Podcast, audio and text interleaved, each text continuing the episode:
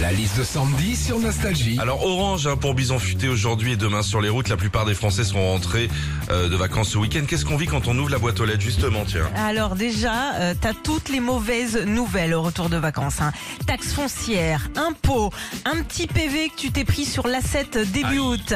En gros, quand tu prévois ton budget vacances, faut aussi prévoir ton budget rentrée. hein. Quand tu ouvres ta boîte aux lettres aussi au retour de vacances, dans ton courrier, il y a plein de prospectus. Ah, c'est pas mal ça. À Pizza, ils font deux pizzas pour le prix d'une. Ah ouais, c'est pas mal, sauf que c'était jusqu'au 3 août. hein.